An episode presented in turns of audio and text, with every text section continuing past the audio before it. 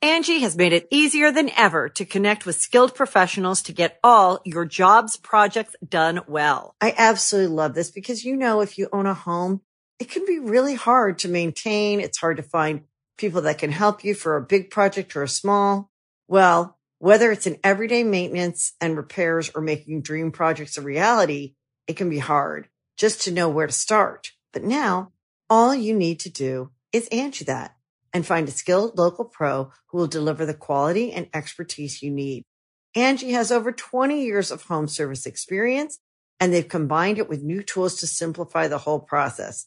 Bring them your project online or with the Angie app, answer a few questions and Angie can handle the rest from start to finish or help you compare quotes from multiple pros and connect instantly, which means you can take care of just about any home project in just a few taps. Because when it comes to getting the most out of your home, you can do this when you Angie that.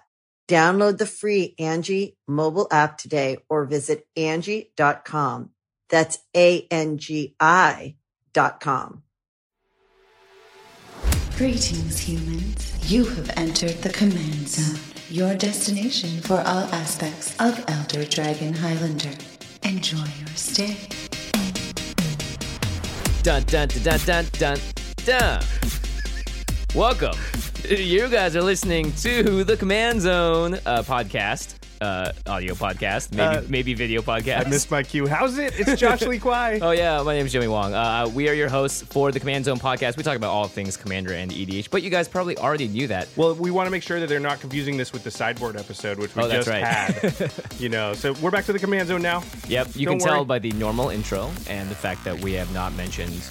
Well, we're going to talk about Commander today, actually. So uh, we have a really special, exciting episode. I'm I'm really excited. Uh, we, for one, we have a Commander 2015 spoiler. Spoiler alert! Air horn alert! Pew pew pew. Uh, but we also have a very fun episode because today we are going to be talking about first the Magic Online Legendary Cube. Legendary, legendary.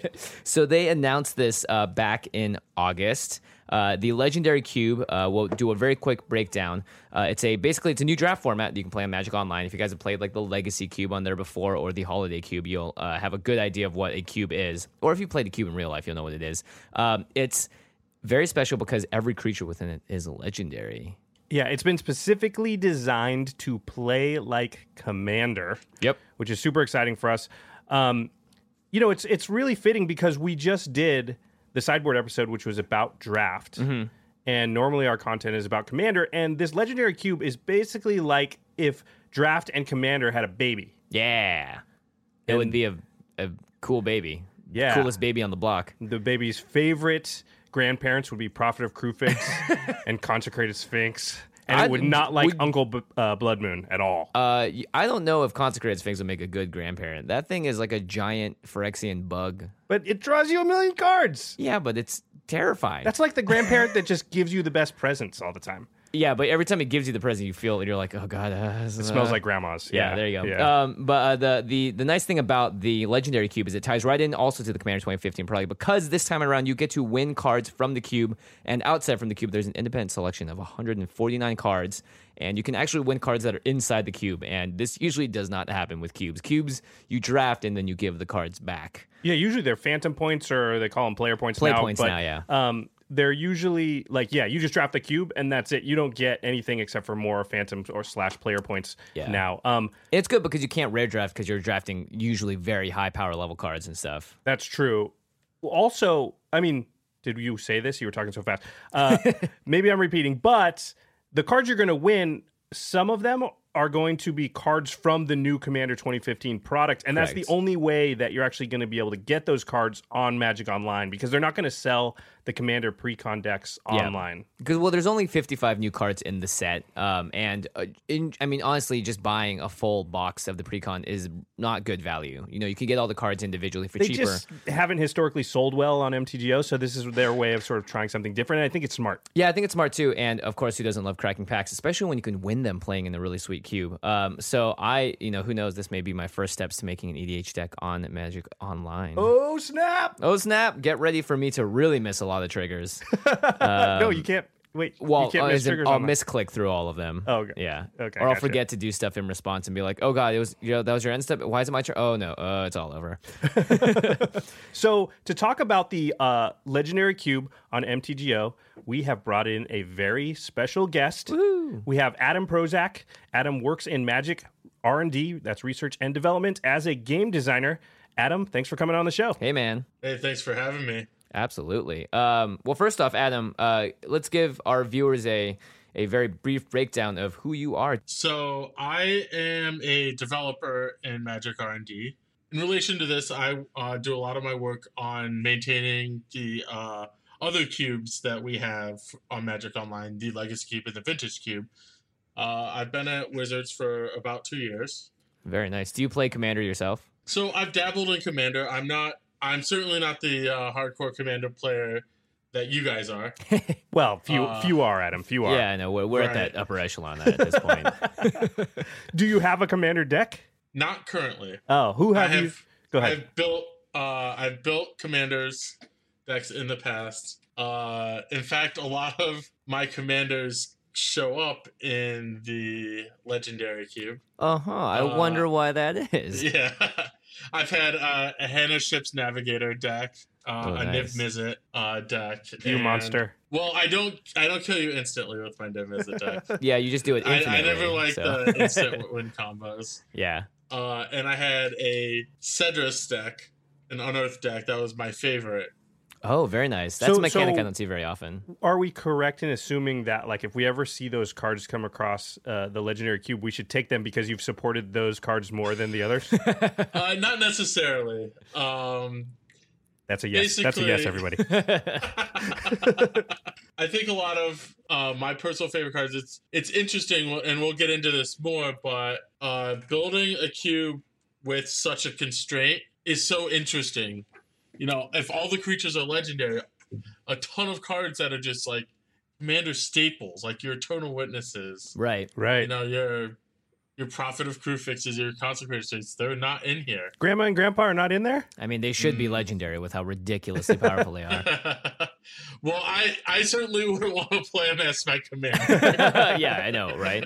Broken. Yeah, seriously. Uh, let's talk about, speaking of the constraint, let's talk about where the entire idea for the legendary cube came from. Was that something that you came up with? Is it a team? How does it work exactly? it, it certainly wasn't my idea but our we so we in magic r&d we have a a digital component to it. so people that work exclusively on magic online Right. and a lot of what they're trying to do is come up with new like cool content for that can only really be done on magic online Yeah. something that magic online can offer that other things right? like that's why we did vintage masters Right. uh tempest remastered Yeah, for those that don't know, uh, vintage and the eternal formats are insanely cheaper to play on Magic Online, and it really is one of the only realistic ways you can play because there was they're a s- allowed to actually quote unquote reprint the reserve list because they're not actually printing them they're creating them digitally so that Yeah. you can you can play with black lotus and And you can all actually the open a boxes and pack stuff. that has yeah black magic lotus Yep. online does not have a reserve list so Right. you can you do a bunch of cool things like vintage and i actually worked on both vintage masters and tempest remastered Very oh, very cool. nice. Yeah. so who so where did the idea for the legendary cube itself come from we, right now we uh, support two different cubes vintage cube with a holiday cube and the legacy cube those are really popular but those kind of just like take a format legacy or vintage and just kind of take the best cards possible right so it's at the absolute top Right. of the power curve you know power curve you're just getting the most powerful cards well we thought like well not everybody just wants to play not all of these cards are for everybody and so like you know a lot of people with a lot of different cubes you know common and uncommon cubes tribal cubes color only cubes you know all sorts of different cubes it's Mhm. like oh what kind of different cube can we make at wizards that might serve a different audience and we're like oh wow one of the underserved audiences on magic online is the commander uh, audience, and that's kind of where it came from. Uh, it actually started out as a multicolored cube that was just going to have a lot of the commi- like multicolored and legendary. Right. Well, the original multicolored cards were all legendaries way back in the day when they were fully Exactly. gold. Right. And so that's where it came out. That's where it started. And very quickly it turned into like, hey, what happens if literally every single creature is legendary? That's awesome. That is very awesome. And then it just went from there. Did you hear that, everybody? It's the commander community. Like Yeah, they we know did about it. us.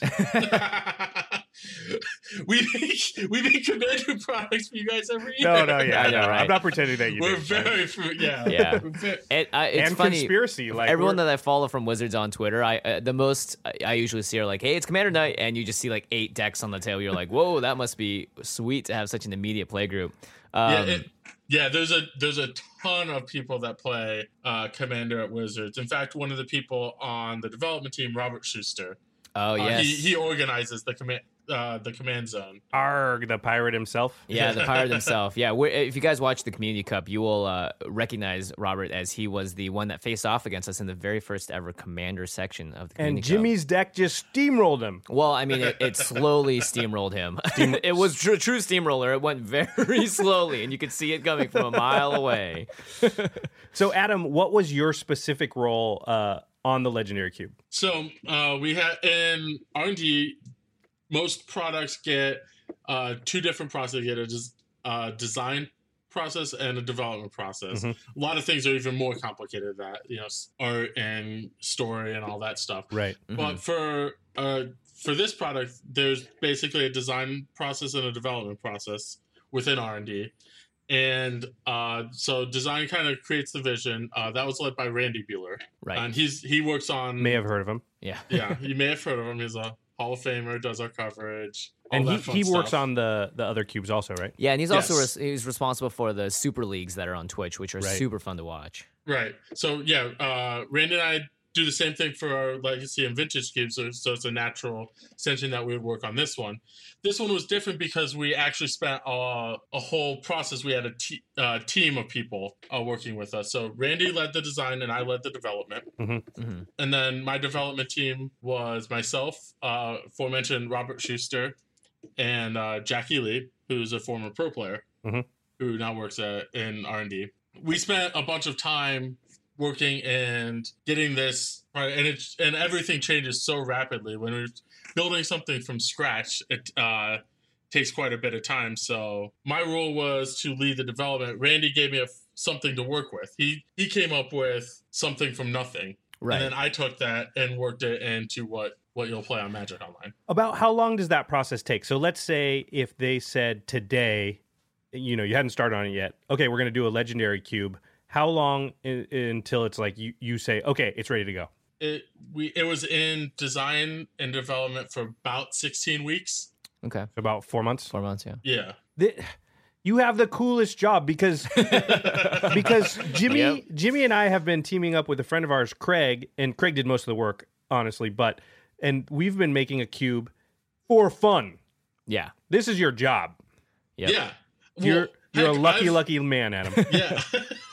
well, I've built cubes, you know, ever since I known a cube exists, like I've built cubes for over 10 years. Right. yeah, you just and, and at first you were doing the same thing, just doing it for fun, but now you actually get Oh, paid. yeah, absolutely. now you Yeah. actually get paid to do it. Do, do you like look up and like thank your fairy godmother that like I mean, because if Yeah. you don't, you definitely should. I'm just saying. Yeah. 'Cause you Yeah, want that fairy sometimes- godmother to stop waving the magic wand. I very much tell people that I have the best job in the world, and it'd be really difficult for me to imagine doing anything else. Yeah, absolutely. I So, mean, we'll, I we'll mean- definitely have to have an episode on Cube. It may be a sideboard episode for us Yeah. because it is an, a really fascinating format, and you get to play with a power level that I think is very similar and familiar to Commander players because it's up there. And yeah, you can create combos and you can, Yeah. you know, yeah, it's very, very cool. Well, the th- great thing about Cube is that you actually get to pick your power level. Yeah, yeah, and and you get to go into a cool archetype that someone else has designed and sort of given you the support and tools to make. Um, That's why I'm really excited actually because commander cards I think have a lot of direction built into them, especially the commanders and stuff. Uh, now, how much of those the product when you you guys only uh, you didn't include obviously every one of the new cards, but a lot of them are going to be in there. How much impact did those cards and their power level have on sort of the other cards in the cube that may or may not affect them? So, uh, with the cards in uh, Commander products, uh, a lot of them aren't really great at going into a cube, especially for Magic Online, because so Cube is a one versus one format. Correct. Yeah. right. and a lot of the best commander designs kind of scale or work better when you have a lot of different players. You'll see that, you know, for example, the I forget which commander it's in, but like the join forces mechanic. right? That has to do with how many other players. Choose to do Right. something with Yeah. you. Yeah. So if it's just one on one, it's not. There's not a lot of interesting stuff that goes on. But if there's five people now, all of a sudden there's a bunch of negotiation, Mm-hmm. and the power level of your effect can grow or shrink depending. Right. And don't get me wrong, there are still a ton of like Commander has a ton of influence, like Commander products, all of them Yeah, totally. together has a ton of influence. There's a ton of those cards in here, but like typically you only get a few from each commander set Mhm. that that work really well. Like a lot of the creatures end up uh, from one of the commander because commander is where you get to have like the three and four, you know, two and three color legends. Right. Yeah, yeah. Yeah, especially because they're enemy themed this year in Commander 2015. And uh, Yep. uh, we'll actually be cracking a pack later on in the show, and we'll get to see sort of what colors are going on there. Um, Mm-hmm. very exciting, though. I, I, I cannot wait to, to at least test some of these out in a new 1v1 s- format. Because it's interesting in the Legacy Cube, Consecrated Sphinx is can be a first pick out of a pack. But it's And- not amazing. it's not amazing, but it's still It's really very good. strong, you know? yeah. Yeah, it's Yeah. still super strong, which is great because you know it doesn't just because it's better in multiplayer doesn't mean it's not equally strong and as first pickable in, in Right. 1v1, which is interesting. Makes sense. Um, can you talk to us, Adam, about some of the unique challenges for this cube specifically that maybe wouldn't be there for another cube? I mean, I- Yeah. you, you talked about the legendary thing and Eternal Witness, but was there anything else? When it comes to legendary creatures, do a gather search on how many legends there are. Uh huh. and then take all the ones that are like really really specific and you actually don't have a, a ton of things to choose from Right. it you do you are restricted to a very small amount of things and then you do stuff like uh look at the balance of the cube like for example one of the card one of the first cards we tried out and cut was empress galena Too You good. look at that one that's just like It that is steals a just legendary. Totally yeah. ridiculous. Yeah, it- it just steals all of your opponent's creatures. Yeah, Right. that's insane. Yeah, that that card's totally broken in a cube where everything's legendary. But Makes a lot of sense. on the on the flip side, it, we were able to take a lot of the other cards that are like legends matters or uh-huh. work well with legends and kind of build stuff on that. So That is exciting. There are a lot of Legends Matters cards, and I don't actually see them too often in EDH, uh, like Arena of the Ancients kind of sort of stuff. And I really like that effect because I think, you know, obviously we're all playing with powerful creatures, and a lot of them are legendaries. Um, another question are uh, now they don't have the legendary subtype, but will we be seeing planeswalkers of any sort in this cube? so there there are a couple planes. I believe there are two, and they both support one of one of the big uh, like sub themes. And the thing that they support the artifacts theme. So there's Tezzeret the Seeker and Doretti. Doretti S- Scrap ah, Savant. yes, very nice. we did build in some some themes where we could like So there are some archetypes. they're absolutely archetypes um it's a lot of times it's tough to get them with only legendary creatures because not there aren't a ton of legends Right. uh That makes a lot of fit sense. into the same theme Right. And then without non-legends, it's hard to make certain themes work like a f like I I'm going to guess that a flicker mechanic would be tough because most of the things you want to flicker are not legendary. right exactly uh yeah flicker just like doesn't have like you don't have your mole drifters or your you know your Yeah, your Cloud Goat Mana Rangers. Wars or yeah. yeah. or anything like that. And a lot of times when we're making normal sets, we'll build a theme, like say Landfall and Battle for Zendikar. Mhm. Mhm. We'll build a Landfall theme into the set, and then we'll top it off with like one legend. Right. Right. Well, one yeah. legend does not a theme make.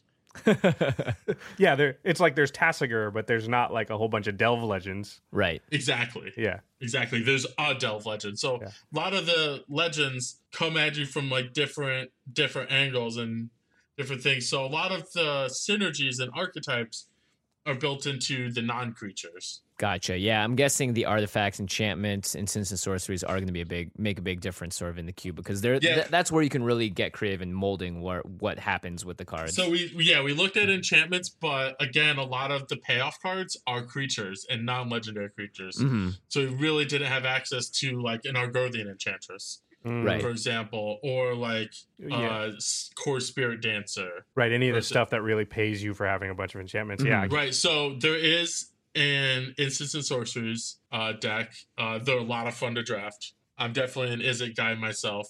Oh, very nice. Is Melik in the cube? I th- yeah, Oh yeah. Captain Paragon. when possible, a lot of them are mostly supported in the non creatures, but maybe have like two to five, you know, somewhere, some low amount like uh, Talrand, is in the Tolerant. queue. right. Yep. So there's some stuff. This is so exciting. These are all cards that I know. Sometimes you'll mention like a legacy card. I'm like, eh, I don't really know what it is. But all- every single one of these legendary creatures, I'm like, oh yes, I know them very well. I know. I know that whole deck. yeah. So you probably you probably know more about these cards than I do because when I was building this, I had to look up so many cards. like I became 300 times more familiar with every single legendary creature in Magic. I I bet. just Oh when yeah. building this, I would just constantly just have gather opened, let you know, just type in legend and just See what comes stare up. at stare at my screen for a while. You know, well, I'm chomping at the bit here. Why don't we just get to the getting? yeah. What do you think? Let's do it. Okay, so we are going to crack a pack of the legendary cube. It's a digital pack. Um, Hold on. I'll, I'll do some real life sound effects. oh, we got a Foley stage here. Yeah. Uh, this is That's actually, actually a granola bar. granola bar. I'm, I'm, We didn't even have to say the granola bar part. They don't know. they don't know, right? that You one's had me actually fooled. that one's actually a pack. That's Yeah, a pack. okay. So That was still a granola bar. we're gonna list that. We're gonna read off the cards that are in the pack and what they do. If you're in your car or you're listening to it, it, it might be a little tough to follow. Yeah. If you can, I would suggest that you go to YouTube uh, and you check out our page there because you'll be able to see all the cards. We'll put them all up on screen, um, but we will read them so that you know if you can't do that, you can try Yeah. and follow along as best you can. Hopefully, you'll know some of these cards because some of them are commander staples. yeah, we'll go through, do a little discussion on all, and then we get to choose. Oh my gosh, I feel like we're limited resources here. We get to choose which one of these creatures we would take, or or uh, lands, or artifacts, or whatever. Which which card we would take first. So uh, we're gonna pretend like we just opened up a draft on Magic Online for the Legendary Cube. The first and pack. for, for what it's worth, this is very much a pack you could e- open. Like we kind of hit the random button a couple times Oh, until very we nice. found an actual booster pack. Excellent. Ooh, I'm. That's so this is exciting. indicative of what you could open when you do play the cube. All right, Jimmy. Sweet. Okay, Yeah. so we're we're gonna we've already sorted them into uh, subtypes so that we can just go through them more easily. All right, here comes the booster pack. We're starting off with creatures. The first creature in the pack is Orim Samite Healer. I have never I've never seen this guy before. Uh, one white white, actually a she. Uh, it is a one three legendary creature, human cleric, and you can tap to prevent the next three damage that would be dealt to target creature or player this turn. I have played with this card. Um, these type of cards are s- actually sort of freakishly good. Yeah, The- It's hard to see it on the card, but it makes combat like so complicated. Yeah, Yeah. exactly. It's tough to an attack and a block with this. yeah, guy. and someone that is playing something like Marith or something that pings, you can just really blank a lot of that stuff too. Yep.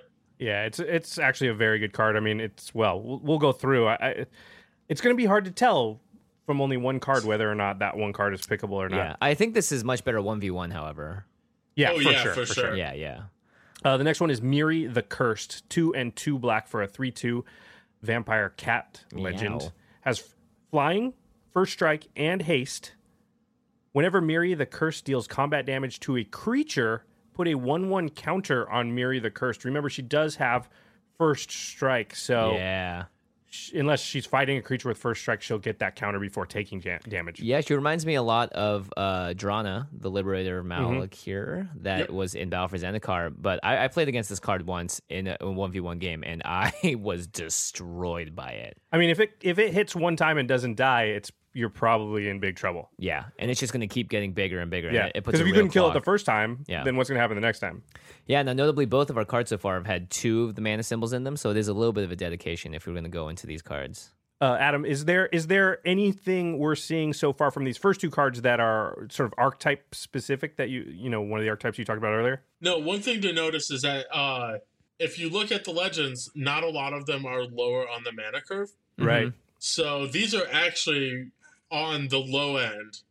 Interesting. At, Oh, at that's a three good and point because four. there's not a lot of two drop legends. There's just not Yeah. very many of them. Yeah. Exactly. In fact, yeah, our booster does not have a single card that is two CMC or less. Right. Oh, so no Kid Jason, I suppose. There's actually only a couple that are three There, even. there are no, there are cards in the cube, Oh, Right. okay. Yeah, our booster, correct. Yeah. our booster, but you just don't see a, a really high percentage Mhm. of them compared to a regular draft uh, main booster set ba- uh, draft environment. Yeah, well, that certainly mimics Commander as well, which games always, of Yes. course, tend to go longer, and you're able to put out bigger, sweeter creatures. If you yeah, if you jam your your commander deck full of one mana and two mana cards, You're it's not, not, going a good to be. place to be. No. But if yeah, you do that exactly. if you do that in your modern deck, then you're you're doing something right. It's great. yeah, right. Uh, the next card everybody will be familiar with that plays Commander. It's Urabrask the Hidden, three and two red for a four four legendary creature Praetor. Creatures you control have haste, and creatures your opponents control enter the battlefield tapped. Yeah, now this is a proper uh, aggro card right here, especially because it's so hard for your opponent to put real blockers down. It's they hard just to come come back tapped. if you're ever behind and they play Urabrask. It's really hard to come back. Yeah, especially if they're attacking. But- and- Es- Especially if you plan on coming back by playing blockers. Yes. Yeah. it's just never going to happen, right? Right, right. Yeah, that's a very powerful card, and uh, five mana, four, four, nothing to scoff at. Now this next guy, uh, this is this guy's a beating. It's Thrun the Last Troll, two green green for a four four legendary creature troll shaman. Thrun the Last Troll can't be countered, very important, and he also cannot be the target of spells or abilities your opponents control. So it has hexproof. Has hexproof, and for one in the green, you can regenerate him. Holy moly! four mana, four four hexproof can't be countered. Two mana to regenerate. This is like the perfect thing to strap stuff onto, equipment, uh, enchantment, or Is there is there a Voltron um, archetype? Um, not really. There are absolutely equipment hmm in here, but we'll be seeing I one wouldn't in a say second. there's an equivalent of the modern hexproof deck. Uh, There's cer- yeah, there's certainly not like a daybreak cornet Right, right. strategy in here. However, this is this is kind of like one of the quote unquote beatdown cards. Right. where your beatdown cards you're, you're starting higher, but you're hitting really hard. Thrun and Urbrask and Miri are all three of them are pretty good and kind of dealing lots of damage quickly, Yep. Mhm. Yep. even Often. if they're not starting, you know, on turn one or two or whatever. Yeah, and do remember that the in the cube you will have twenty life, not forty life. Mm-hmm. Yes, absolutely. That's that's important to notice. So there are attacking strategies that are that are worthwhile, even if everything is more expensive. Yeah, absolutely. So our next card here is not for an attacking strategy. I think Are you, mentioned her earlier as one of your favorite cards. Yep. Yeah, um, it's Hannah Ship's Navigator. Love this card. So for one W, uh, it's a one-two, not very big, but it has the ability of one W. Uh, tap it to return an artifact or enchantment card from your graveyard to your hand. Ugh. So there's a lot of really cool artifacts and enchantments that we'll get to later, and this kind of ties them together if they get destroyed or Mhm. even if you sacrifice them yourself. Yeah, this is a value engine. Yeah, we mentioned uh, Tezzeret as well. So there's definitely a, an artifact theme that you can see between those two cards. Oh yeah, this would go with the artifact Duretti or yeah, right, right. Yep, absolutely. And and there's stuff like trading post and even even simple stuff like uh, chromatic star. oh yeah, Uh-huh. great card. Now this is a Mm-hmm. dual colored card. It's blue and white. Yeah. Is that how does that fit into the cube? How uh, I, I mean, spoiler alert: we've got three um, fixing. we got three dual lands or fixing lands. We, one's a one's a freaking expedition actually. Um, but That's the art I put in there. at there's least for plenty of fixing reference. in this pack, but we don't know if that's indicative of how the entire cube is. Is there Yeah. a lot of fixing? No, it, there is a so there's a higher number of fixing. There's a high number of artifact mana. Mhm. So a lot of your games will start with a mana, uh, artifact mana. So we shouldn't hesitate to think about taking a two color card then at all. Oh, absolutely not. In fact, uh, a lot of your decks will be three and four and even five colors. Yes. Yes, that's what I'm talking about. Josh is clearly Five very color. excited. That's what I'm talking about. and to correspond because so the reason we did this have uh, gave you a lot of opportunity to play lots of colors there's a ton of multicolored legends Yeah, of course. Most of them um, a lot of a lot of the cube is multicolored Yep. and more than a normal set and it has a very multicolored feel to it That's so exciting, and I'm so glad that we get the fixing to be able to do it uh, justice as well. oh Um, yeah the the fixing is really good you can't avoid it for the whole draft and get it but You're gonna have to draft it at some point, guys. exactly but Uh. it's there's plenty to go around Very nice. Um, our next legendary creature is Kervik the Merciless. Uh, and this guy's sweet. We he was actually a choice at the Community Cup this year for one of the commanders you could have built around. Uh, 5 Mm-hmm. a red and a black for a five four human shaman. Whenever an opponent casts a spell, Kervik the Merciless deals damage to target creature or player equal to that spell's converted mana cost. Holy moly! We were Well- just talking about how this cube has high mana cost creatures Exactly. and everything. Yeah. another beatdown or uh, aggro type card, um, where I mean, at a certain point, your opponent might not even be able to play any spells; Yeah. Well, also if they just have to like kill spell him with something that costs a lot of mana, they'll, that ju- they'll just take damage. free burn. Yeah. Yeah, And it Um, can, yeah, it could take out a bunch of other creatures, and yeah, this card's uh, quite powerful. In it this does environment. cost seven mana though. I would be hesitant to take a seven drop as my pack one pick one. True. I mean, if it was a new a Nugin, a Eugene, would you take it? I would I would definitely think about it. Uh, the next guy's slightly cheaper, six mana, four for a red and a green. For uh, oh, sorry, it's Rurik Thar, the Unbowed. Four a red and a green for a six-six legendary ogre warrior has vigilance and reach. Rurik Thar attacks each turn if able, so that's okay because it has vigilance. And whenever a player casts a non-creature spell, Rurik Thar deals six damage to that player. Oh boy. It's kind of like Kervik, but well, Kervik's merciless, whereas Rurik Thar has a little bit of mercy. Yeah. He'll let he'll you ca- cast creature he's spells. unbowed. Yeah. He Yeah. he's not merciless by any means. He- He's like, oh, you cast a creature. I'll show you mercy. Right. Which is funny because he's a giant ogre that looks like he just clobbles around all day. He's got two heads. It's like um, it's like Warcraft, not World of Warcraft. Although they are in there, but you, Yeah. you remember the ogre that had two heads? Yep. We're ready, master. I'm not ready. I'm not ready. yeah, this card's also a beating. Yeah, so this card is the bane of my existence. I like to draft a lot of the instants and sorceries stuff. So oh man, the instants and sorceries deck. This just stops it dead, right? I mean, yeah, Six you- damage per spell. Holy oh, that's moly. so much. Yeah. Yeah, so this, ouch. this guy is yeah really really good against that strategy. Very cool. Well, I like that we're already seeing that certain decks can counter other ones in really interesting ways, and it's creature based too, which is really exciting. yeah, and pretty that's interesting. a lot of what we tried to do is put in some strategies and then put in counters to that strategy when we when we could. Yeah, absolutely. Um, another reason I love legendary creatures is because they are essentially walking enchantments in a lot of ways. They have you just know? twelve abilities. You know, Yeah. it's just awesome. Yeah. There there is yeah all of these cards just have there's Isumar, but that's about it. You yeah, know? Lurthar has vigilance, reach, attacks each turn of Fable, and deal six. Like that's four things. yeah. right. Well, he Uh, does have two heads, so.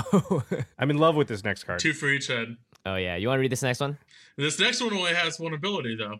but it's a good one. Yeah, it's uh, pretty Ah. pertinent. All right, we have Captain Sisse, uh, 2G dub for a 2 2 human soldier. And its only ability Only got one. is It's just it's okay. tap, search your library for a legendary card, and put it into your hand.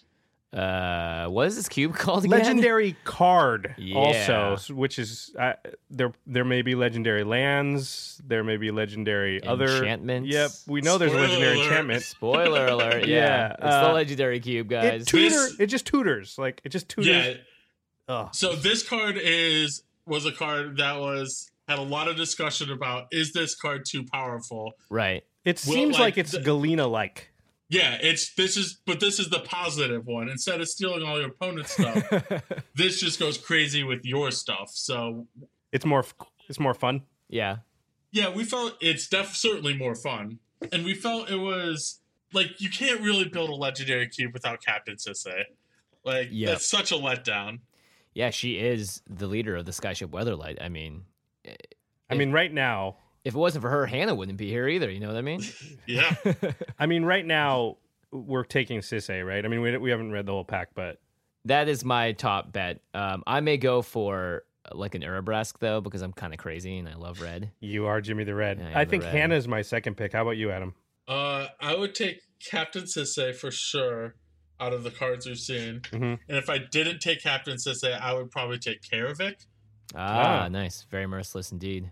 Yeah, Karav- Karavik's really strong in this environment. You're not taking the bane of your existence, Rurik Thar. no, Well, he's not in that deck yet, so he doesn't That's have to true, hate yeah. draft. That's true. All right, well, Yeah. we are not done with the pack, so we have. we are only uh, half done. Yeah, Yeah, so we very we have exciting. uh, three lands, um, the expedition, stomping ground. Now I just put the ard in there. I don't know if it, the I, actual part. would be I an highly expedition. doubt the expedition. Is Why in the not? Magic Why can't it Online be the cube. expedition I uh, mean- art? Go big or go home, right? Yeah. Okay. so it's stomping ground in the cube. It's not like uh, uh, it's not like a normal pack, unfortunately, where you don't get to keep the stomping ground and dance around the room like a crazy person. Never done that. Um, stomping ground is the uh, shockland. It's mountain forest. Yep. There's the end of this battlefield. You can pay two life, and if you don't, it comes in tapped. So it gives you the option. Um, next up is one of the filter lands, Graven Cairns. Uh, it's the black red Rakdos land. You can either tap it to add one colorless to your mana pool, or you can tap a black or a red and tap it and add black, black, black, red, or red, red to your mana pool. So any combination of the two. These are the lands you talked about on our uh, last Yep. regular Command Zone episode. I'm not saying that this is any sort of indication that they'll be reprinted in the Commander 2015 product, but I hope so. Yeah, it'd be sweet. Uh, and the next land after that is Dreadship Reef. And this is from Commander 2012, I believe. Uh, you can tap it to add one to your mana pool, or you can tap one and tap the land to put a storage counter on Dreadship Reef. And then at any point, you can tap one colorless mana, remo- remove X storage counters from the land, and add X mana in any combination of blue and or black to your mana pool. So it's cool. It's a it's a land that The storage fix- land. Yeah, storage land, but it also fixes you. And if you need to cast like a card that is three blue, you know you're able to add enough counters on something like Dreadship Reef and get that off of there. Yeah, how do these storage lands play in the cube, uh, Adam? They're they're really strong. A lot of times you're kind of they help you just develop your mana, Mm-hmm. which is really important. Uh, a lot of times whoever kind of develops er, better off in the early game and kind of can play all of their spells in a timely fashion Right. uh, it comes out ahead. So just all these uh, mana fixing lands, all three of these are in the cube as cycles. So Oh, okay. the, you know the rest of them. So yeah, the storage lands are really good. There's a lot of a lot of stuff where like you play seven, eight, nine, fifteen mana cards Holy moly! and you cast them. So there's one thing that's one kind one mostly restriction. It's almost a hard restriction, but we didn't give you any ways to cheat uh, creatures into play. right. Oh, good. So there's no Eureka's, no show and tells. Yeah, we put all the Progenitus and Emrakul and all that stuff in, but we didn't. You got to cast them. that's awesome. So that makes the storage lands a lot better. And also, just as we mentioned before, it looks like the casting cost uh, of your average card is going to be higher than. Yeah, And so a storage land is going to be better in that environment too. It seems like certainly. Yep, absolutely. All right, we Uh, have three more cards. or this four next more card cards left in the cube. was. Geez, I think it might have been pack. your number one artifact in is. Uh, Commander. It is. Speaking Uh, of fixing, Adam, do you want to read the next one? Yeah, it's a chromatic lantern. It's a three mana artifact from Return to Ravnica, and it taps for one mana of any color. So it's a just a three mana mana rock that for anything, but it also gives all your lands that ability too. So lands you control have tap add one mana of any color. pretty so good. you'll never be color screwed. yeah, you can play a five-color deck with Chromatic Lantern. Uh, good. I love this card. It's ramp, and it also fixes every single land you ever play for the rest of the game. That's the thing. It itself is ramp. Yeah. Mm-hmm. So it also gets you ahead on mana for for the turn. It's uh, I imagine it's very strong. It seems very strong. Yeah. It is yeah, it's the type of card you want to get a certain amount of in every deck. Yeah, to make it function. Right. Next up, we have Champion's Helm. It's our first equipment we've seen. It's a three drop artifact equipment. Equipped creature gets plus two, plus two. And as long as equipped creature is legendary, it has hexproof. So, y- for the sake of this cube, unless you're equipping it onto tokens, essentially anytime this equips onto a creature, it gives them plus two, plus two, and hexproof. And the equip cost is only one. So, that seems Yeah, very so- powerful. Yeah, this is another card. Like, once you have a cube dedicated to legendary creatures, this space opens up. So cards like Champion's Helm, hmm and if you want to look up, you know, look at Gather, look at cards that reference legendary things. They're good bet that they're in here. Yeah. And normally, you know, you wouldn't necessarily play this in a normal commander deck, even though you do have legendary creatures in there, because it just doesn't get as good when you don't have multiple targets to equip it to that can Right, benefit you- from the hex Right, you proof. can't start moving it around. and- Yeah. Yeah, but in this, every creature you have is going to be legendary. So Yeah, every it's going creature to they give 'em- draft. I mean, I want to make my Captain Sisse hexproof. Uh, that sounds Yeah, like a me pretty good too. idea. Yeah. Are there a lot of sweepers in the uh, in the cube? A lot of wrath effects. Oh, there there's some absolutely. Um, so it's it's not like hexproof. It makes it totally touchable. Well, I mean, but are there a lot? Like, how good is hexproof? Uh, hexproof's pretty reasonable. Um, Don't hear that every day. We balanced. yeah.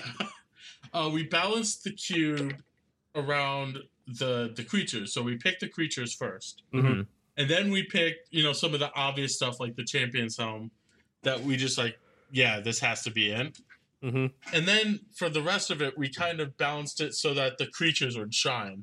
So there was Very there's some nice. version of the cube that just had all the best removal of all time. So it had your swords of plowshares, your doom blades, and all your good, really good spot removal. But then, Then that we're like, then oh. it becomes about the removal, not the creatures, right? Mhm. Right, like one of our first playtests was was won by a, a five color deck with two creatures, and one of them was Progenitus. This cast Progenitus, and all their strong cards were not creatures. So like, whoa, this this is wrong. Right. We gotta we gotta change it so that the creatures are awesome. And so like cards like Champions Helm do that right. in a really fun way. And then we also just like there is some spot removal, there are some sweepers, but they're like maybe not the the top tier or like they have extra bonuses. Mm-hmm. Like Mm-hmm. if the creatures are more expensive, you want the man uh, the the other the non creatures to to kind of match that. Right. Right. If you can just path to exile and they had to spend, you know, six mana on their creature. Yeah, it's tough, Yeah. especially if the cube doesn't actually give you any one and two mana creatures Yeah. because, yeah, that Precisely, make, makes yeah. total sense. I don't want to play Karavik the Merciless if there's you know swords to plowshares. Right. Right. Right. Right. Right. Because you just get blown out tempo wise. Mhm. Um, exactly. The next card is legendary. So Captain Sisse could find it. It is not a creature, though. Often it's, does. It's Honden of Seeing Winds. It's four and a blue for a legendary enchantment uh, shrine. At the beginning of your upkeep, draw a card for each shrine you control. So you're always going to draw at least one extra card, and I'm assuming because they're legendary that uh, the shrine cycle is is present. Yes, all five are in. So you have a chance to Very nice. draft more shrines. hmm So yeah, a lot of it is just like, hey, which you know, do you want to take one of them and kind of move in, see if you find another one Mm-hmm. because they're all pretty good. I mean, this one's fi- if you can uh, find a window to cast this, then and not die the next turn, then you you're, you're going to win. Like Yeah, drawing it's a two cards to their lot. one is just so tough. Not to mention, if you decide to go in on this, I guess, quote unquote, cycle a little bit, and there's other ones that benefit what your deck's trying to do. You could be drawing up to two cards extra a turn. I, that just sounds very well, good. to and not me. only that, but this will double power your the other. other shrine. Uh, the other yeah. shrines, Other correct? 'cause the- yeah, shrines, so- shrines care about shrines apparently. Uh, Mhm. Very interesting. I like it a lot. All right, we have one more card in the pack. March of the Machines, three in the blue for an enchantment. Each non-creature artifact is an artifact creature with power and toughness, each equal to its converted mana cost. Interesting. This is one of the few ways to get a non-legendary creature. Uh huh. So March Uh, of the in the Machines will entire turn uh, Champions Home, f- funnily enough, into a three-three. or Right. a chromatic lantern. yeah. So yeah, I mean, if it's it gives the a really good payoff to having a ton of artifacts and enchantments. Although it does turn artif- your it not- turns your not opponent's enchantments. it turns your opponent's artifacts into creatures also. Correct. Right. So However, if they have if they have a lot of uh, equipment, it turns all of those equipments nullified because they equipments that equipment that is a creature can't equip to other creatures. So it's not Correct. like your champion's helm that's a three three can hop on the back of of uh, Captain Sissy. it doesn't become like a bestow creature. no, Dang it. so close. Okay, so to recap here, Captain Sisse we like, Karavek we like, Hannah we like, Urarask. Um, are there any of the other cards? Chromatic Lantern. I would consider sh- chromatic lantern. the Shrine, maybe. Yeah, uh, I, I would actually take champion's helm over the the the, the shrine. Yeah. But I mean, I think we can all agree that Captain Sisse is the clear pick. It's the best tutor you could ever make for in this in this whole cube, right? It, that's it. I have real trouble even thinking of a card period that I would want over Captain Sisse in a legendary cube. Yeah, Captain Sisse might be one of the best cards in the entire entire Would you look legendary at that, queue. and we got to spoil it here on the show. I feel honored. Yeah. yeah, nobody's ever heard of Captain Sisse before. Well, you know, in and the we cube. no, all, I'm just right, all kidding. right, all right, all right. yeah, so we're all agreed then. I think we, we're all taking Captain Sisse first. That's- But that's after what I that, it would gets say. interesting because I'd take Hannah, Adam Mm-hmm. would take Karavek. I would take Urbrask, although Karavik definitely does have a Yeah, I might consider taking Chromatic Lantern hmm just and because it leaves you drafting open. one of the yeah the five color, you know, craziness decks. Oh, I should have said that because Yeah, I love Josh. five. Um, no, it's too late now. He took it. yeah. Josh, you're off brand, man. You got to I'm figure it. out. off brand. you stayed with yours. You're Jimmy the Red, and you Yeah, said yeah, Urbrask. because I have Good a man. brand to uphold. I know what. I- All right. So okay, very cool though. Uh, so let's take a look at this pack sort of in a larger. Um, larger viewpoint and let- let's see what we can visualize about the pack and what it says about the cube so we've already mentioned a little bit of this obviously fixing is a big part of the cube playing a lot of your cards on time and not sitting there with them wasting away in your hand is going to be very important both for your happiness and also how well your deck does so we can see that out of the 15 cards in this first pack four of them have fixing so i think that's important to note that you're not going to probably take it first or second pick but it's something that you could consider taking uh, third 4th Mm-hmm. from that point on There is only one ramp card, which is Chromatic Lantern. Uh, and again, we- we've only seen one pack. Adam, is there a lot of ramp in the cube too, or Oh yeah, absolutely. Um, is there the Kodama's Reach type stuff? Yep. Okay. Uh, the, yeah, no, there's signets and talismans and, you know, just a bunch of other, you know, one ofs, Mm-hmm. like, you know, like Kadama's Reach. yeah very Uh, very good card obviously So you cannot cheat out creatures, but there are ways to accelerate your mana so that you get the Absolute- creatures yeah, early. absolutely. Yeah, that makes sense. Um, we don't see any three color cards present, although I'm assuming that the three Oh, color. They're there. The- yeah, there are lots of three color cards. I believe there are 30. Yeah, it three would be color very hard to cards. make a legendary cube without three color cards. Yeah. Uh, we just, for some reason, got all allied pairs, which is kind of funny. Mhm. Are there Um, any of the three color like commanders that reference like the command zone or anything like that? Like No. Uh, so, I'm assuming we'd have to stay away from like Aloro Yeah. and Derevi and those types. Yeah, something like Aloro just doesn't really do its thing. Mhm. mhm. in an environment like this. So a lot of a lot of what makes Alora cool and powerful is that it kind of just hangs out in your command zone. Right. Well, in this, it's not going to hang out in your command zone. It's only going to do its thing when you cast it. So Right. it's just like not the same, not the same card. Not it's kind of a watered down version.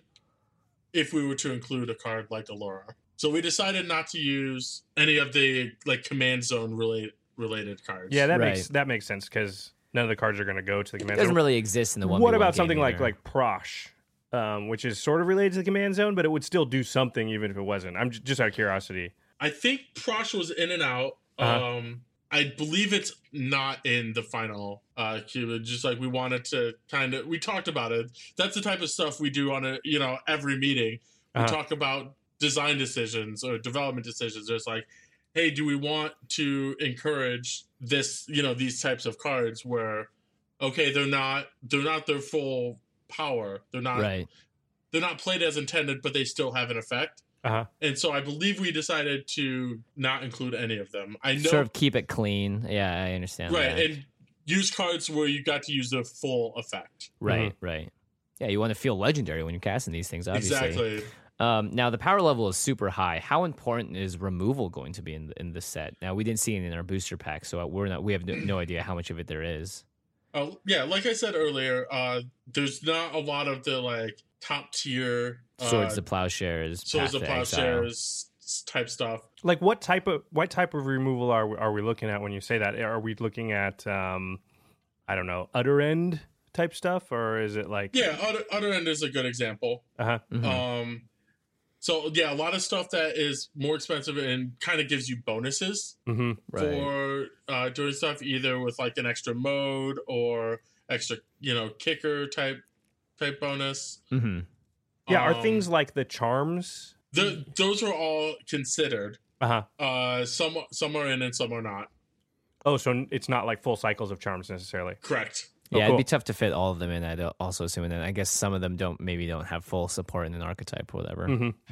yeah and some some of them just don't have a lot of uh great use hmm so a lot of a lot of the eff- uh, efficient removal only kills small stuff. That was one thing we tried to do where you can't use your two mana card to kill a seven mana card very easily. hmm So you have to use your. I mean, removal is important because these cards are really really powerful. Right, Mhm. but you wanted to make sure that it wasn't just a tempo blowout. Anytime someone used a cheap removal spell against a very right. powerful creature. If you talk about a, a normal cube, a lot of these cards don't make the cut in when you just put the power to the max. right, right, instead we we decided to go for because the legends the legendary theme kind of is like hey let's do a little low power where you have time to assemble your cool combinations hmm You know what this sounds like? It sounds like Rise of the Eldrazi, which is like my favorite draft format ever. Oh yeah, well, definitely. that being said, Rise of the Eldrazi had a lot of power Right. yeah. in it as well.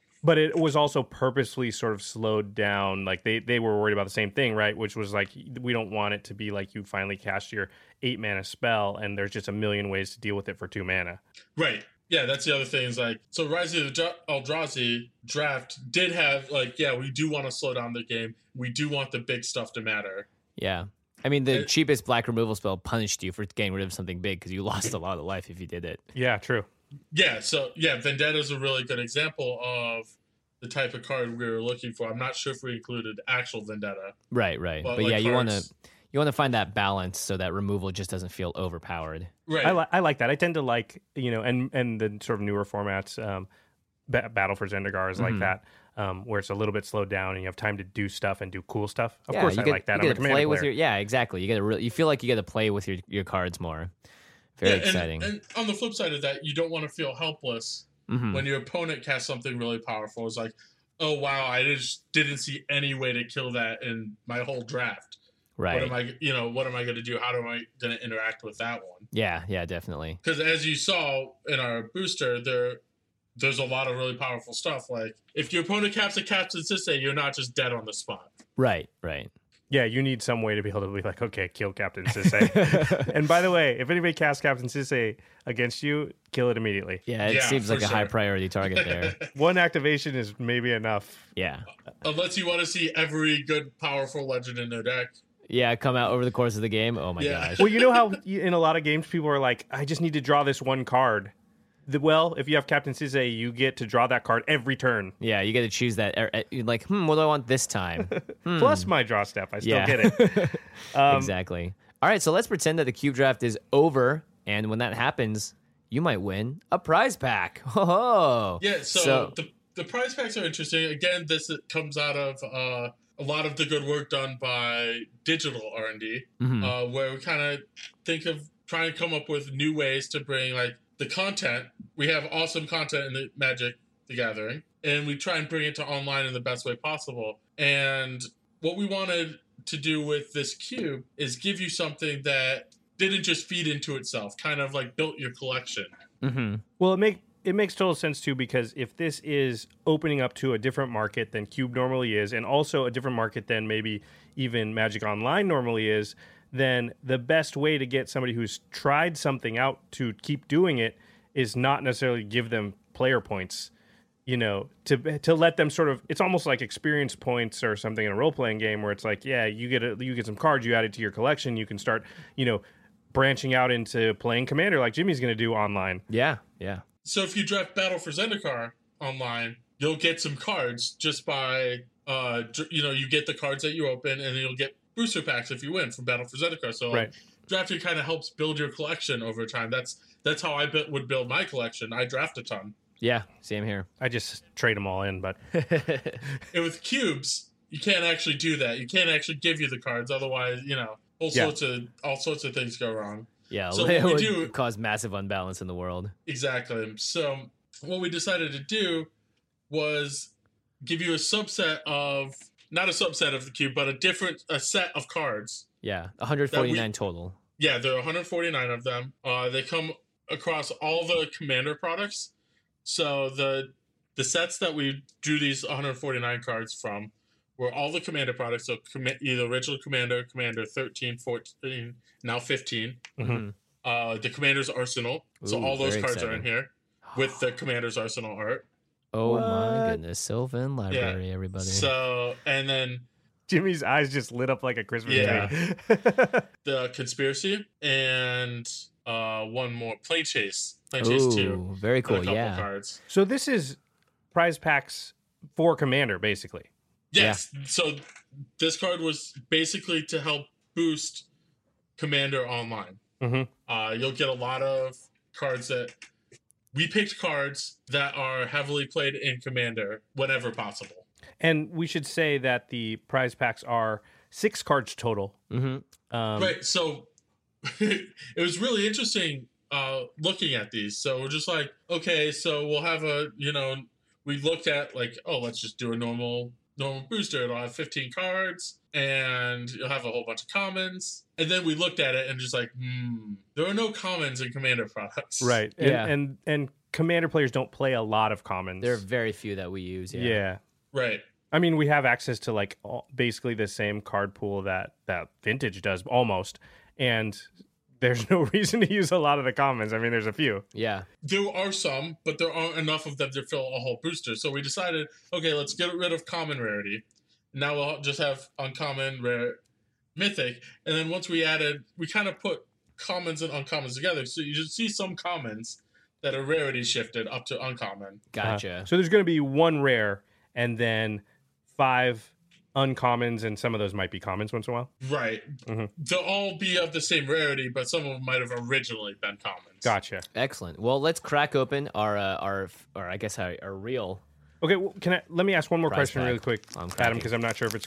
Oh, you're cracking already. cracked. So if I understand you right, not necessarily all the cards in the prize packs will be in the cube. Yes, it's a different selection. It's a different selection. Uh, one thing to really notice that all of the cards in Commander 15, that's how you get them. You get them, they're all in these prize packs. Right. Okay. So all 55 of the new cards are Yeah, available in I, the I prize believe pack they're, yeah. because you're going to need to get them somehow when you build your commander deck, Jimmy. Hey, you know, if you're getting six unco- or five uncommons per pack, you're gonna you're probably gonna collect these pretty fast because there's only 150 cards in the the set that you can win here. So that's pretty exciting. Hmm? That's true. All right, so uh, let's crack it open. We've got five uncommons. We'll read those first, and then we'll go on to our rare. Our first uncommon is Vow of Duty. It's a two and white for an enchantment aura. You enchant a creature, and it gets plus two, plus two, has vigilance, and can't attack you or a planeswalker you control. So this is what I like to call the anti-Voltron card. You stick it on someone else's commander, and they can no longer swing at you with it. But it becomes huge and has vigilance, and will end the game more quickly for everyone else, while you kind of can find your answer to that card when it comes time. Or just ignore it forever because it can never attack you. Correct. Yeah, it's, it's one of those cards that kind of make in Commander, you stick it on somebody else's guy, and that card will still, that card will even be stronger, but it'll have to go get somebody else. It can't get kill you. Yeah, Yeah. This was from Conspiracy. Uh, so we've seen a little bit there. Oh, the next card is Deceiver Exarch. Yeah, this is modern playable. It's a two and a blue for a one four cleric with flash. When Deceiver Exarch enters the battlefield, you can choose one untap target permanent you control, or tap target permanent an opponent controls. You almost always untap your creature that either has Splinter Twin on it or is Kiki Jiki. Oh yeah, and uh, if you don't have that value, you uh, because it's targeted at permanent and not a non-land permanent, you can do lands, which is actually really helpful. Yeah, or Gilded Lotus or something cool oh like that. yeah, seriously. So that's a very good card. So a lot of another thing we did through the prize packs is we put a decent amount of cards that if you're interested in the competitive formats on Magic Online, modern, uh, legacy, and vintage, there are cards for you. So Ooh, if that's you're not a cool. commander player, there are cards in these prize packs that you will want to own. Yeah, this is a good crossover card that's useful in many formats. So, Mm-hmm. Yeah. Yeah. Yeah, which is Um, very powerful. Yeah, particularly modern, but it yeah, it's it's definitely its use in modern is a big reason why we put Deceiver Exarch in these in the prize packs. Sweet. you want to read the next one, Adam? Yeah, so then we have, let's say, uh, we have Harmonize, just a simple time shifted concentrate. It's 2GG sorcery, draw three cards. Hey, it's Green's ancestral recall. It's very good yeah, it's great. because it's just not an effect green really can replicate. hmm that easily. And so, especially mono green, almost always wants a card like this. Yeah, I would definitely play this in most of my mono green decks. I know a lot of people that played in decks that are like that don't have that much card draw, otherwise like green white. You know, Yep. it's a great way to sort of get just a little extra value in there for a card. It's a three for one. The next card is a land. It's crumbling, crumbling necropolis. It's one of the tri lands. It taps for Grixis, and it comes into play tapped. So that's blue, black, and red. Yeah, that's my land right there. Those are Marchesa colors, my favorite. Nice.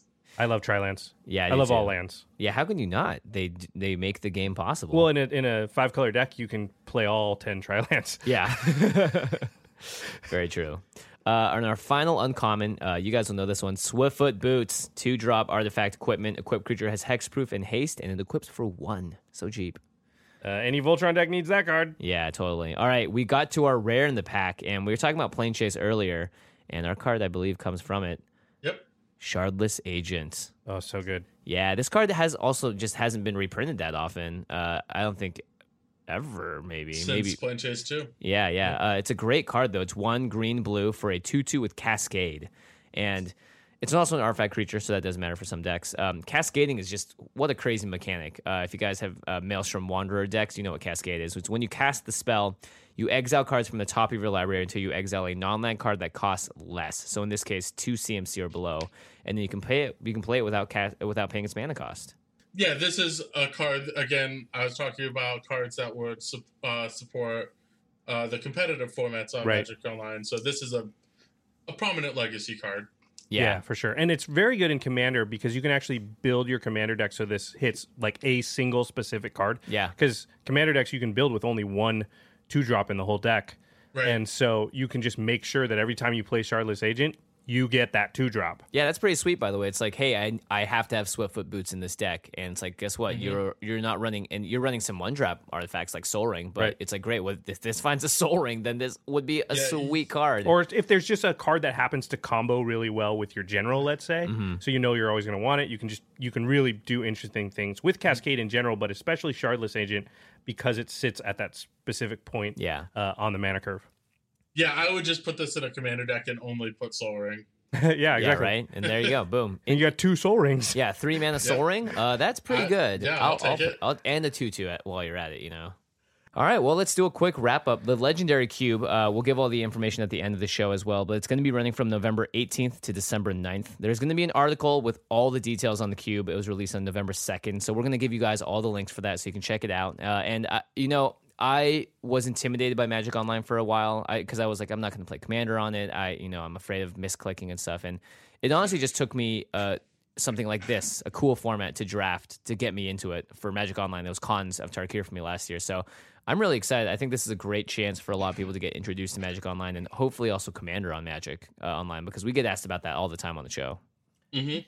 Yeah, and I think commander players will have, you know, some they'll have a leg up on some people that maybe play like the spikier, more competitive formats because like Adam was saying, we know a lot of these cards already. Yeah. Like Urrask or something is not a card that sees competitive play, but we know that card because Yeah. you see it all the time in Commander. So you know what other cards might work well with it, and there's a good chance a lot of those are in the cube. So it's a good time to jump in if you've never tried Magic Online because I it's think going to we'll be have more a leg familiar. up too for sure. Yeah, we will definitely have a little bit of an edge there. I think there's a lot to be had. Like, if if you come from either a commander background or cube background, I think you'll have skills that really translate Yeah, Uh, totally.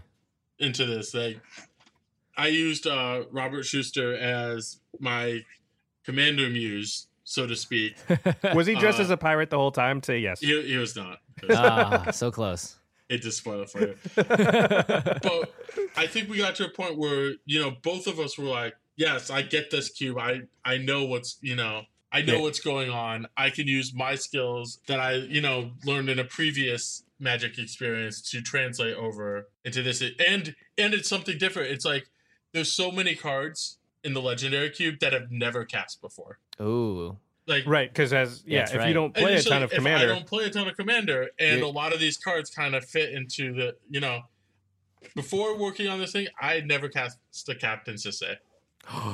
well, welcome to a new world of Yeah, a ton of fun. right? Oh, yeah. sorry. I, yeah, I probably got the top end of Captain Sisse's uh, power level. Oh, nice, Cap- yeah, Captain most Sisse is so certainly. good. Especially because you can play five color Captain Sisse easily.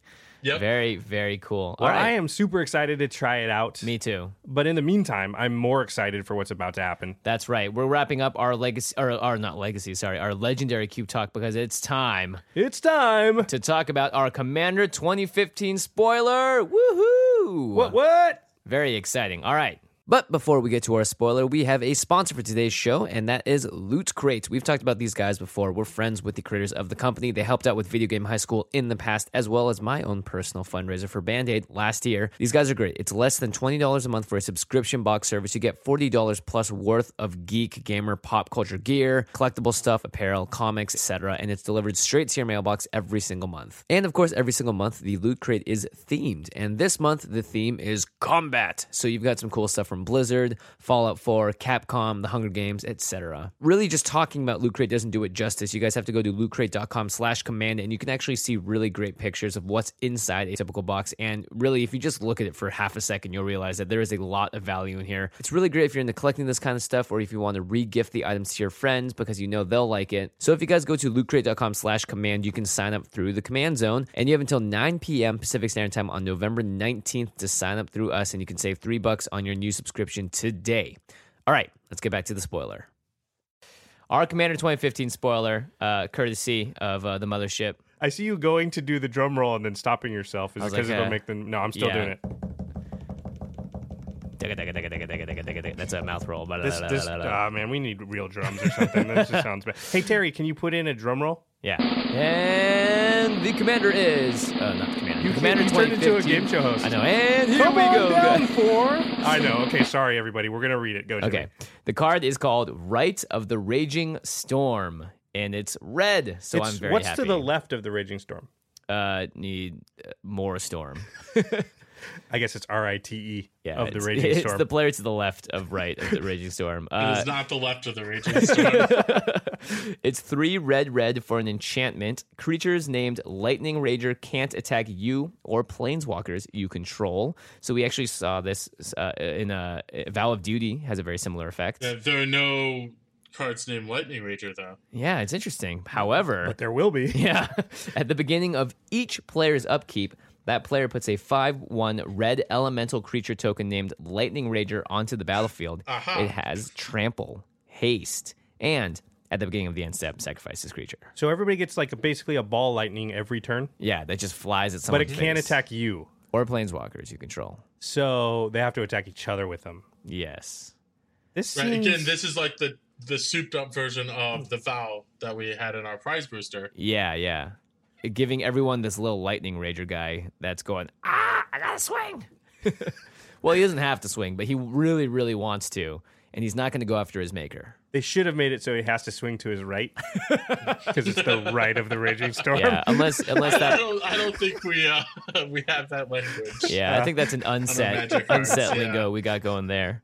um This card's really interesting, and when you start thinking about it more, there's ways to take advantage of, of a lot of the stuff that it's doing, right? So th- it's Yeah. making a creature for everybody, including yourself, every turn that they have to sacrifice. It doesn't actually say exile it at the end of turn. Yeah, a lot of these f- effects usually say exile the creature at the end of your turn. Uh, it's really interesting because you know, I, I my my brain immediately jumped to the worst case scenario, which is like, well, everyone's going to get these five ones, and then they're all going to look at each other and being like, well, I don't want to swing at you because you're scary, so I'm just going to hold him back. Right. Uh, in which case, it's like, oh, this card isn't as good as I thought. However, there are some really interesting cards that interact well with this. Um, the first is a commander called card, uh, a card called Assault Suit. Oh, yeah. Uh, this is an equipment that the uh, the text says equipped creature gets plus two plus two, has haste, can't attack you or a planeswalker you can control, and can't be sacrificed. so you Interesting. put it on yours, and then now everybody's going to have two of these every turn, and they have to attack, right? Yeah. Well, I mean, the assault suit uh, says uh, the other part of it is at the beginning of each opponent's upkeep, you may have pla- that player Oh, yeah, gain sorry. control of equipped creature until end of turn, and if you do, untap it. So you you can essentially pass around a unsacrificeable five one uh, with assault suit, which is interesting because the, the well, it'll text- actually be a uh, 7 3. yeah, Right. it's even bigger.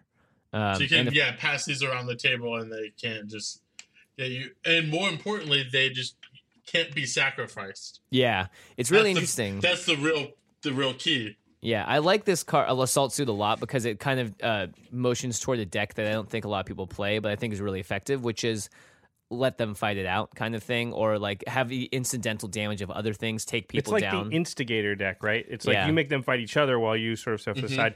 Uh, Zergo plays this card a lot. Um, Yeah. it's a very it's a it's a common card in the Zergo decks, um, and our, this enchantment is red, so it could go into a Zergo deck that Yeah. already has a Salt Suit, so it could be a good inclusion there. certainly, see this card makes me think of Dictate of the Twin Gods, Furnace of Wrath. Oh yeah, Gisela, all these cards that basically say like these five ones, they're doing ten damage instead of five now, and they have trample and haste. I think trample's the most important part of these lightning ragers because they could just run into a bigger creature like a six six, and they're just like whatever. But the fact that they can trample over makes it a lot harder if you, especially if you're out there to instigate war on the world and make everything do double the damage. then giving everyone a 10 1 on a stick is really powerful. Every turn, yeah, seems pretty good. Yeah, it Yeah, seems, Oh, I mean, this plays up into kind of historically, red is easily the worst color in Commander. Yep. Yes. This doesn't really have an identity. So a lot of what we're trying to do is make red cards that like feel red, but also work in a multiplayer thing. So like, what this card does is it kind of just makes stuff happen. yeah, I like it- that. It gets the party going. Exactly. So you you know, red is often, you know, hey, let's let's get this game over with. Like I'm dealing I'm gonna throw a bunch of my burn spells at your face. Right. You better kill me before I, you know. Red is not for self preservation, Right. Red doesn't think that far ahead. which is really bad in a multiplayer game where the name of the game is often self preservation. Yeah. Right. Lasting through to the end of the game sort of stuff. Yeah, so this card kind of helps other players kill each other. Yeah, and I like that a lot because I think th- it is something that uh, playgroups do sort of shy away from, which is like, uh, you know, I just kind of want to sit back and I don't want other people to hurt me, so I'm not going to upset them. And it kind of ends up in long, grindy games. And I love cards like this because it really does force people's hands. And it also i- is a really interesting uh, political thing because. You know, even though your opponent's the one getting the creature, it's not like you don't have any input on wh- where that creature is going to swing uh, when the person goes to combat with it. You know, you can really sort of push people's uh, agendas left and right a little bit if you're playing the table correctly, which is great. I think, you know, to your point that you talked about earlier, which was the fear is that nothing's forcing them to attack with it. So players could just get the 5 1 and then just uh, n- Let If you- it chill and just yeah refuse Yeah. to attack so i might combine this with red does have a lot of effects that just cause creatures to have to attack Ah, every the- turn the Yeah. diplomats. yeah exactly goblin diplomats are one of them there's a there's a lot of effects in red that do that and that might be a good way to sort of cause them to have to use them and the great thing about a card like this is like let's say jimmy plays it and then on my turn i get a 5-1 and then there's two other players i can attack and if i'm forced to attack one of them it's not like that player goes oh i forgive you dude he says no why didn't you attack the other guy Yeah. you had a choice between the two of us. You chose to attack me. Now he's mad at him. And it just did exactly what Jimmy wanted it to, which it made me and that other guy fight, even though it should be like, hey, but Jimmy made me do that. yeah. But it doesn't matter because I did have a choice between the two other players. Then one of them can get legitimately mad that I Yeah, it sh- attacked them. It shifts the burden of blame completely on the person that has to swing it, which is great. Yeah. Because when it comes around to your turn, you can be like, I'm not swinging with it. I won't use the goblin diplomats on myself. Yeah. Um, I also love cards uh, because again you're sacrificing it at the end of turn, so it does die. Blood Artist I think is a really good card uh, if you're playing that kind of deck. Again, sort of like the Perforos Blood Artist, sort of Blood Artist is great because it's Blood just Artist, yeah. four damage to everybody Yeah. every round of the table. every and you round gain of the four life. table. Yeah, which is really interesting because you know Blood Artist is just good by itself, but now that you know that for certain certain cards are going to be dying, and you're sort of building decks to mi- to take advantage of this, I think you're in a really good position. Oh, man. Death Reap Ritual. Yeah, Death Reap Ritual, morbid triggers, right? So anytime uh, a creature, uh, ha- if it died this turn, you may draw a card, or uh, that's that what Death Reap Ritual says. That's insane, right? Four cards off. Of Yeah, this. at the beginning of each end step, if a creature died this turn, you may draw a card. So you can't draw draw more than one, but this means you'll draw one every single turn because every single turn their lightning rager will will die, Yep. and then it'll go to Jimmy's turn, and his will die, and then and then every turn I'm drawing a card. That's awesome. Yep. Which is really exciting. Um, I got defeated by this guy hardcore last night when we were playing Commander. Crush the Blood Braided. Was it Craig? Yeah, it was Craig. He has a good Um, crush deck. Whenever another creature dies, you may put X plus one plus one counters on Crush, where X is that creature's power. so one Yeah. rotation of the table. Oh. Twenty. Yeah, Crush, Crush will get real large. Yeah, he's uh, he's jacked enough as it is. He's just going to get even buffer. Yeah, uh, that last seems night, good. actually, I should mention it. Uh, Craig was playing against a uh, an Omnath deck, Locust of Rage, and Oh, he the had- new Omnath. Yeah, had a bunch of five fives out, and then p- Craig played Archfiend of Depravity and made everyone sacrifice down to two every turn. And you know the Omnath deck And was Oh. Crush still, was out. yeah. Oh. Crush became like a 66, 60. What it Yeah, was something one hit. absurd Yeah. and, and then he had an artifact that gave it flying trample haste. So it was game over for everyone. Seems good. Real good. Seems pretty good. Yeah, I think uh, one of the cards that the first card I thought of when I saw this card was uh, Greater Good. Oh yeah, Yeah, because It's then, just, then you can just sack it and draw cards. yep.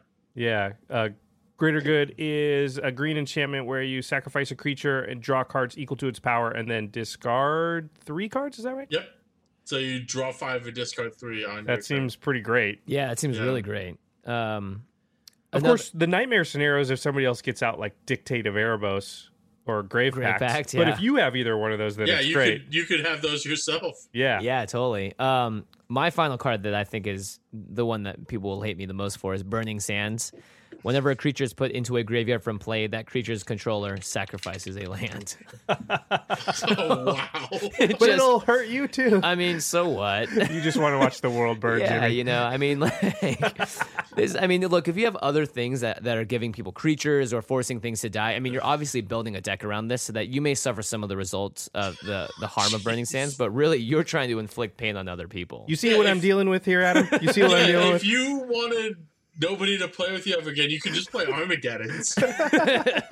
but Burning Sands, it takes steps, it takes effort, you know? It's more. It's got more style points. yeah. It'll force the rune player to blink it, his Lightning Ranger instead, instead of it dying or whatever. All right, so we can't go through every card that would interact in an interesting way with uh, Left of the Raging Storm, but we would like to hear from everybody out there. If you want to tweet at us, email us, uh, is there another way to get a hold of us? Comment on the YouTube page or the Rocket Jump page yeah. about what cool combinations, synergies, interesting interactions you see with this card. We would love to hear about it. Yeah, and we'll retweet them, we'll post them around, and we'll have a discussion. There are- And we'll put them into our decks yeah. too. I'll give you guys a starting point. We did not talk uh, entirely about cards that care about creatures specifically being sacrificed, and there's a couple of gar- cards out there, Hmm. uh, new and old, that are really good. oh, the new Smothering Abomination I see you've got written down there. That seems pretty good. Yeah, well, that's a Yeah. hint. That's one of them. All right. Spoiler alert. Yeah, super spoiler alert, right? Uh, Adam, thank you so much for coming on the show. We really appreciate having you on. Thanks for having me. And Yeah. we're really excited to play your legendary cube. Yeah, every single detail that you guys need to know or link to find out more about the cube, how to get involved, and how to play it is going to be in the show notes or the more info box below our YouTube video. Uh, as a reminder, it runs from November 18th to December 9th. You may see me or Josh on there. Uh, my account, me. yeah, and Adam. Uh, my account name is Jimmy underscore CMDZ. Mine is Josh underscore CMDZ. And mine is uh, Watsy underscore Adam P. Ooh, how fancy! You get Watson. in If front I of your name. am in a game and I'm like, I see Adam's handle, I'm going to be shaking in my boots. This is the guy that designed the. Oh, man. I'll Yeah. be like, uh, you'll I'll be, be, shaking in your nervous. Swiftfoot boots. Yeah, I'll be I'll be trying to do something totally off the wall and ridiculous that may or may not work. Right? Yeah. how many times have you drafted it in uh, in any iteration? I guess of the the current cube. We probably did about you know six or seven playtests that I took part in. Mm-hmm. Mhm.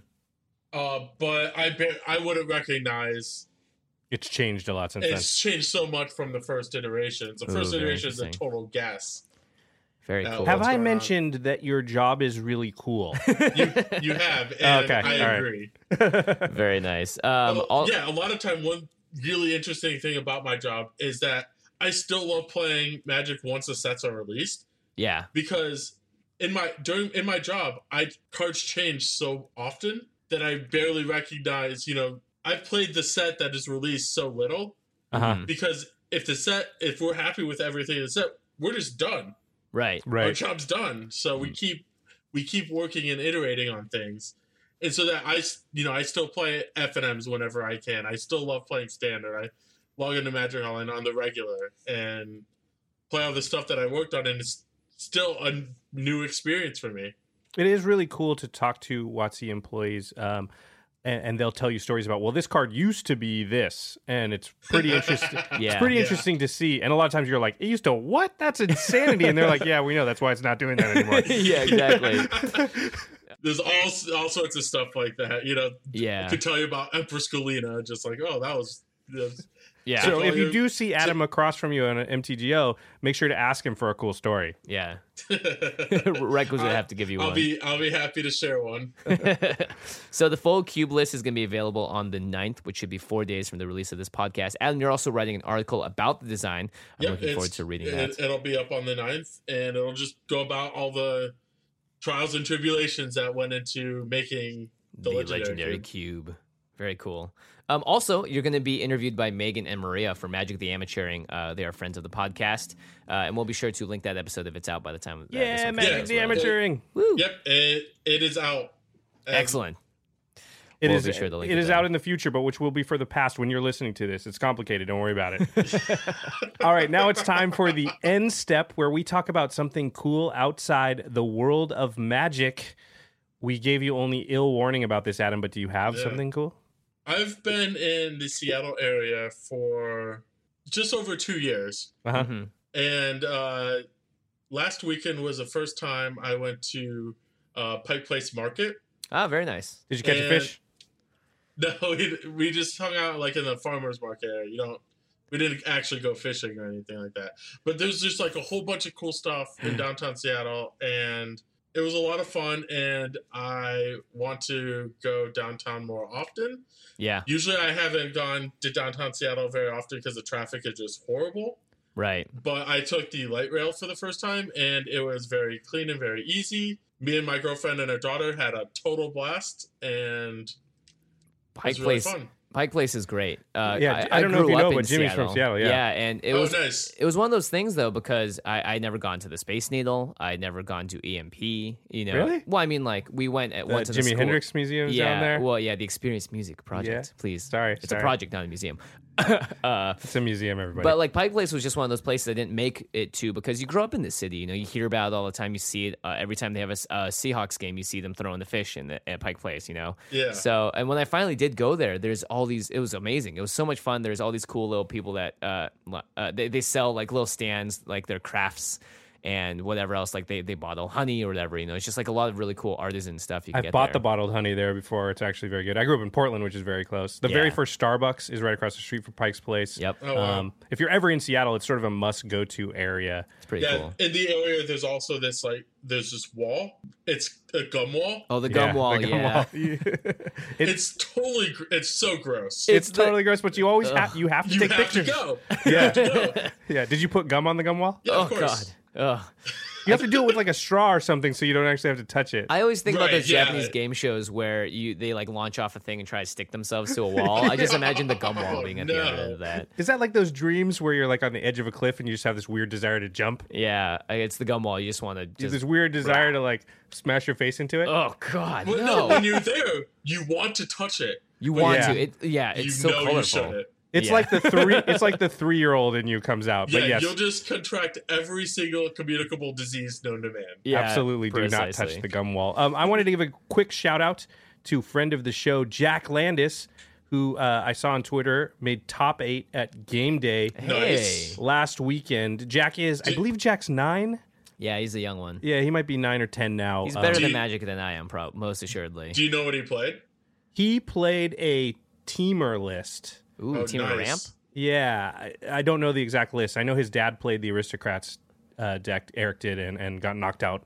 Uh, but Jack was in top eight. hey Um, man, big nucks. It's all about big nucks. True story. Uh, when I worked on cons development, it was the first uh, set I worked on at Wizards. Oh, Uh-huh. cool. And when we were done uh, playtesting our FFL, our future future league standard, we thought Teamer was one of the best clans. Because Big Nux was that good. Yeah, we just thought Savage, you know, between Savage Knuckleblade and Teamer Charm, and just all the really like all the uh, ferocious cards. Mhm. Yeah, yeah. You know, Crater's Claws was one of our you know standout cards. This sounds like the deck I ran at GPLA.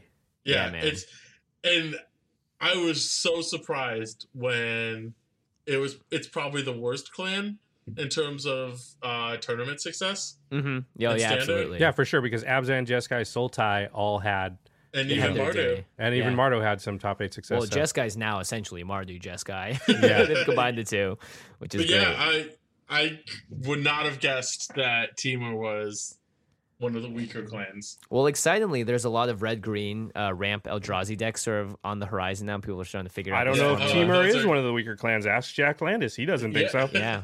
But uh, our good friend uh, Gabe or SG Doc has a Teamer ramp list that seems really powerful too. So Yeah. I'm a big fan of Teamer. Those are uh, that or Grixis are my spirit colors. So I'm all in. Nice. Nice. Spirit Colors. Ste- Speaking of that, our sister podcast is Masters of Modern. You can check them out on rocketjump.com right next to us on the podcast tab, rocketjump.com slash the MMcast. You can follow them on Twitter at the MMcast. Our editor for the show is Terry Robertson. Special thanks to Jeffrey Palmer for the living card animations that he does for the uh, YouTube version of the show. You can find that at youtube.com slash the command zone podcast, and you can find Jeffrey at living cards MTG on Twitter. And Adam, where can we find you on the Twitters? My Twitter name is very boring. It's at Adam uh, underscore Prosac. P R O S A K, not boring at all. S A K, S A K. I say, yeah. I mean, Josh He is. is not a letter. No, Josh is Josh Josh Lee Lee Kiwi. Kawhi. Yeah, Josh Lee Kiwi. I am just JF Wong. So I guess we all have quote unquote boring usernames, but you know what? They're memorable. All right, Adam, thanks for coming on the show. Hey, thanks for having me. All right, guys, we will see you next time. Peace.